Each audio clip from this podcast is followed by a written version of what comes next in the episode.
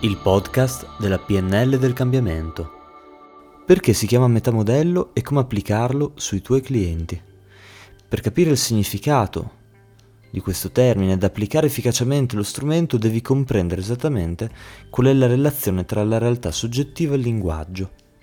Ogni persona fa esperienza del mondo esterno, o per come lo definiva Korzybski, il territorio, attraverso cinque sensi, i quali contribuiscono alla creazione di una rappresentazione interna e limitata di tale realtà, la cosiddetta mappa. Questa rappresentazione soggettiva plasma i pensieri, le idee e le convinzioni che influenzano direttamente, in modo positivo o meno, il modo in cui percepiamo il mondo esterno. Come diceva Paul Václavic, ognuno costruisce la realtà che poi subisce. La grammatica trasformazionale di Chomsky, che è alla base di tutti gli schemi linguistici della PNL, afferma che vi sono due strutture dell'esperienza. Una struttura superficiale, linguistica, ovvero ciò che verbalizziamo, e una struttura profonda, la realtà soggettiva. Infatti le parole che tutti utilizziamo per comunicare servono a descrivere la mappa interiore, le quali si avvicinano solo in parte alla rappresentazione originale.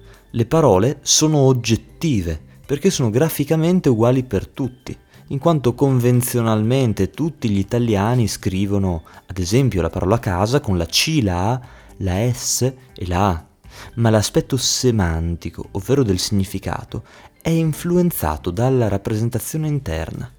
Le parole possono quindi essere intese come dei contenitori vuoti che vengono riempiti in base alle preferenze soggettive di ciascuno.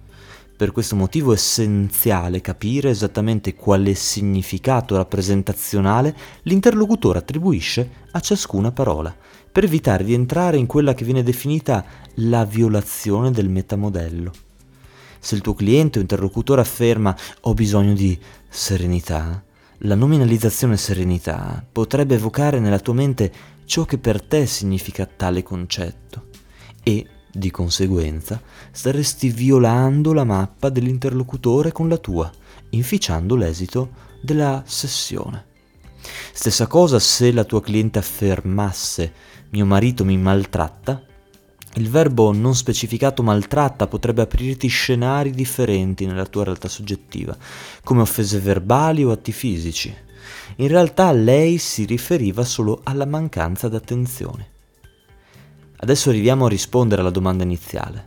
Il metamodello ha questo nome perché, come la metafisica è la branca della filosofia che studia tutto ciò che va oltre il materiale, il fisico, il metamodello è lo strumento della PNL che ti permette di andare oltre le parole per arrivare al significato più profondo del linguaggio.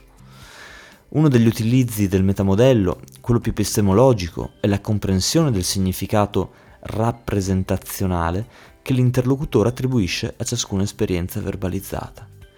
Per queste sue caratteristiche io consiglio ai professionisti della PNL di utilizzare questo strumento nella fase iniziale della sessione, in cui l'esperto deve incalzare la descrizione del problema del cliente con delle domande mirate a comprendere esattamente come egli si rappresenta lo stato problematico.